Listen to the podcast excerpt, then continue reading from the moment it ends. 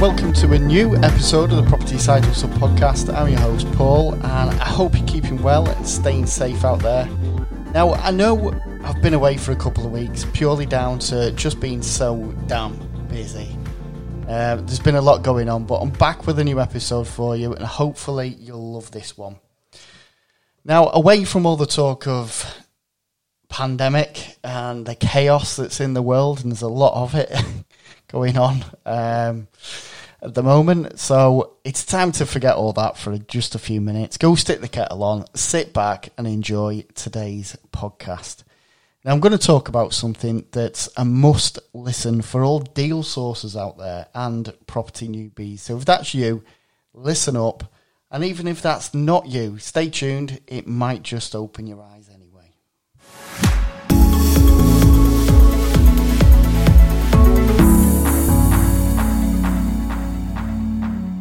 Now, I want to talk about the reality of what one investor can mean for your deal sourcing business. Now, the reason I want to talk about that is there's this perception out there that I guess with uh, property newbies, especially, that you need access to hundreds or even thousands of property investors so you can sell your deals. And this is completely wrong. And in this podcast, I will explain why you should never chase huge numbers or be impressed by others who have allegedly huge databases of property investors that you can maybe tap into.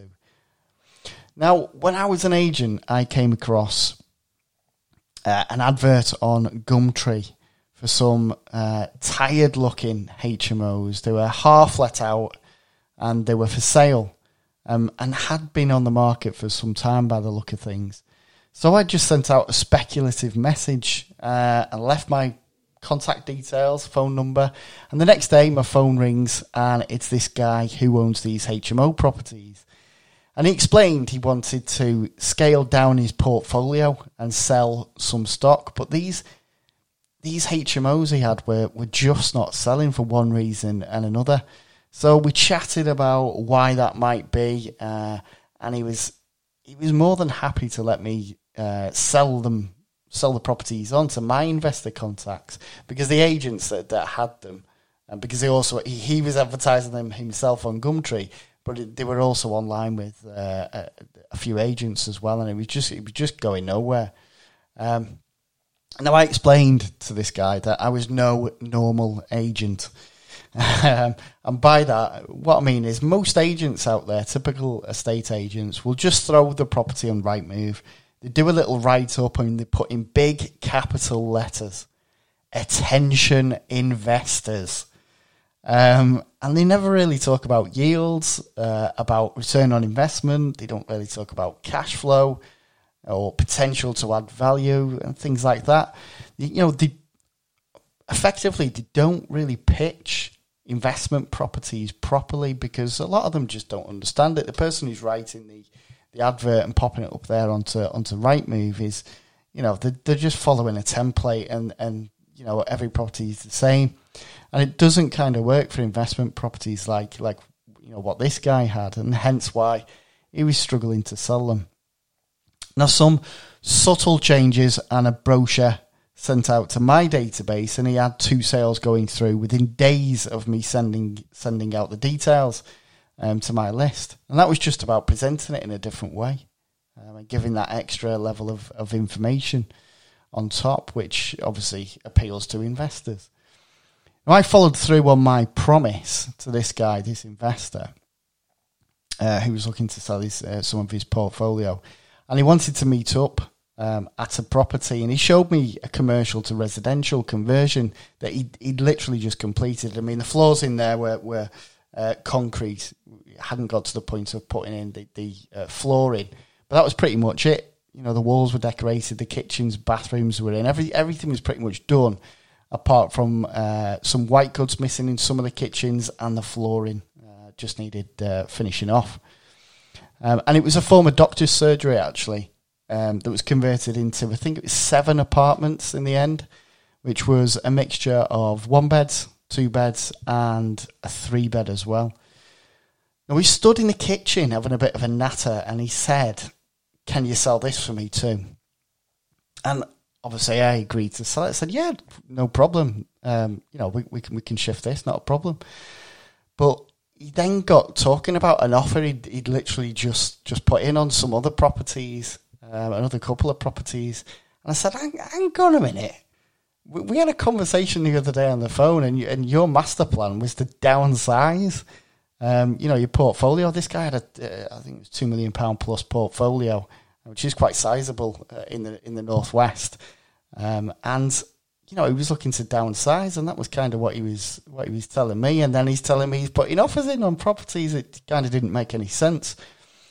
And he said, "Well, yeah, it, it the, plan is to downsize." He said, "You know, but I sell a few, I buy a few. Uh, you know, I just can't help it when I see a good deal." And this was this was great for me because I thought, well, I'm always going to have a steady flow of properties here to sell for, for this guy because he's downsizing and also helping him find new ones as well. So obviously the conversation went on and on from there. And it got to the point that, you know, he wanted me to attend viewings with him. As he is he because he trusted my opinion then, because he realised I understood investment properties and I wasn't just you running the mill typical agent. You know, and he, t- he, he talked about uh, adding value um, you know, to properties and, and, and, what my thoughts were on getting a valuation of, of X amount, you know, um, would, you know, what sort of money would I be able to pull out, etc., etc. You know, what would be the best path forward? I mean, we, we viewed some crazy properties and I, I literally don't know where, where he was finding them uh, because he was, fi- he was finding them, I'm assuming, um, online somewhere. Um, we even viewed a, a, a disused old cinema um, it still had some of the cinema seats in there. It's a fantastic building, literally falling to bits. Um, was actually used as a storage facility. Uh, you know, so, some of the things that we viewed together were just absolutely crazy. But anyway, this guy was was actually on the phone to me most days of the week. You know, there, there definitely was not a week that went by where he didn't ring me. And whenever he re- he did ring, I was on the phone for a good half an hour minimum. You know, sometimes an hour, an hour and a half this guy liked to talk about property, which is, you know, great. Um, and he did keep me very, very busy, um, which obviously was great for me because it meant cash flow uh, from selling, you know, the properties that he was getting rid of, and also helping him to find find new properties as well. And he was just that was just one investor, just one guy, um, and just one. And he gave my business plenty of cash flow for years. You know, the point I'm trying to make is these people out there shouting about how big their investor list is and not to be listened to. Take it with a pinch of salt. You know, think about it. An investor like this guy, uh, I've just told you about, an investor like this guy, you know, they use you because there is an element of trust. You know, they know who you are. They've looked into the whites of your eyes. They've met you. They've shook your hand. Uh, uh, you know, they they know ultimately uh, that you understand what they want as well. You know, and it's a real it's a real business relationship. You know, a huge database of names, email addresses, phone numbers is just that. You know, it's a list. It's not built on one to one relationships. It's not built on trust. It's not built on anything um, you know, the likelihood is they signed up to an advert somewhere online or on a website and became just another name on a list. Think about it. Just another name on a list. They're not an investor. They've not been qualified. Um, well, the chances are they haven't been pre-qualified. You know, on most lists um, like this, and ninety percent of them are going to be tire kickers. It's just the way the world is, just the way it is with list building. You know, most lists 90% tire kickers, 5% are going to be actual investors, and the other 5% are maybe engaged and actually looking to do some business and will reach out to you. You know, so huge investor databases and big numbers, you know, and this desire to build a huge list is not where your focus should be.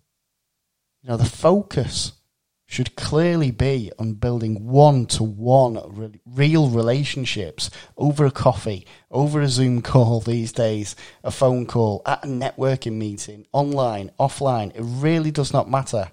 um, how you come about it. You know, the number one rule, speaking from experience, is investors and people in general, to be quite honest, only buy from people and do business with people that they trust, that they know, that they like in some way, shape, or form. Well, the moral of the story I'm trying to trying to convey here is, you know, chase the real relationships you can find out there. You know, work hard, reach out to others, speak to others, let people know what you are doing. Let it be known that you could be of use to people. You know, I do advocate also the gathering uh, of investors via contact marketing. Sorry, content marketing. Excuse me. Because ultimately, if they like your content online that you're pushing out there in blogs, podcasts, uh, you know, social media posts, etc., if they like that content and they subscribe and end up on your list, um, you know, your investor list, and that that's your opportunity then to build that trust. Speak to them, book a call, arrange a meeting one to one or a Zoom call. You know, create that relationship. You have to work at this. It's not as simple as create a list, ping out a, a deal to an email list, and you, it'll sell. You know, it, it may well do. I mean, you know, I've seen it happen. I've done it myself at times, but it's the people that buy off you will be the people that you've got the relationship with. People buy from people they know um, and trust. And to create a relationship online is difficult. So it's about taking it to that next level. Okay, somebody signed up to your list. What's the process after that? What are you going to do to, to, to, to engage with them further? You know, too many people just get bogged down with creating this huge list of investors, but never really serving that list or reaching out to them in a meaningful way. And that's the key. That is the key. Know, if you're a deal sourcer or you're uh, uh looking for in, uh, property investors, what's your goal? What is your goal? Now, I imagine it's you want to provide a service to them or you potentially want to work together. So have that process in place to make sure each lead is dealt with and that your process is built out to help you do just that. Now, the property business is not about property. It's about the people, the vendors, the buyers, the surveyors, the solicitors, the builders, the lenders, and it goes on and on and on. You know, properties and deals and projects, they're just a vehicle. But without the people to drive that anywhere, it, it's it's not going anywhere, is it? You know, my aim or thought really was that was on this podcast was to drive home the message that anybody listening to this who is looking to start a deal sourcing business or anybody that, that is a deal sourcer now stops chasing the wrong things. You know, in any business, your focus needs to be on the right things so you don't ever become a busy fool.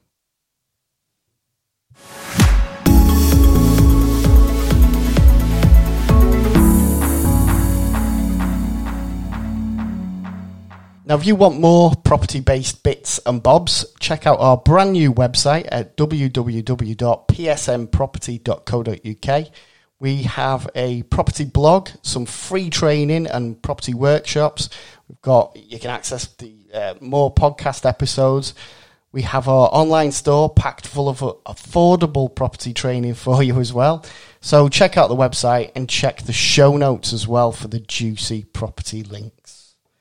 Now, if you if you enjoyed the show, be sure to subscribe and also leave us a review at Apple Podcasts. And please do reach out as well, get in touch. It'd be lovely to hear from, from you if you enjoy the show.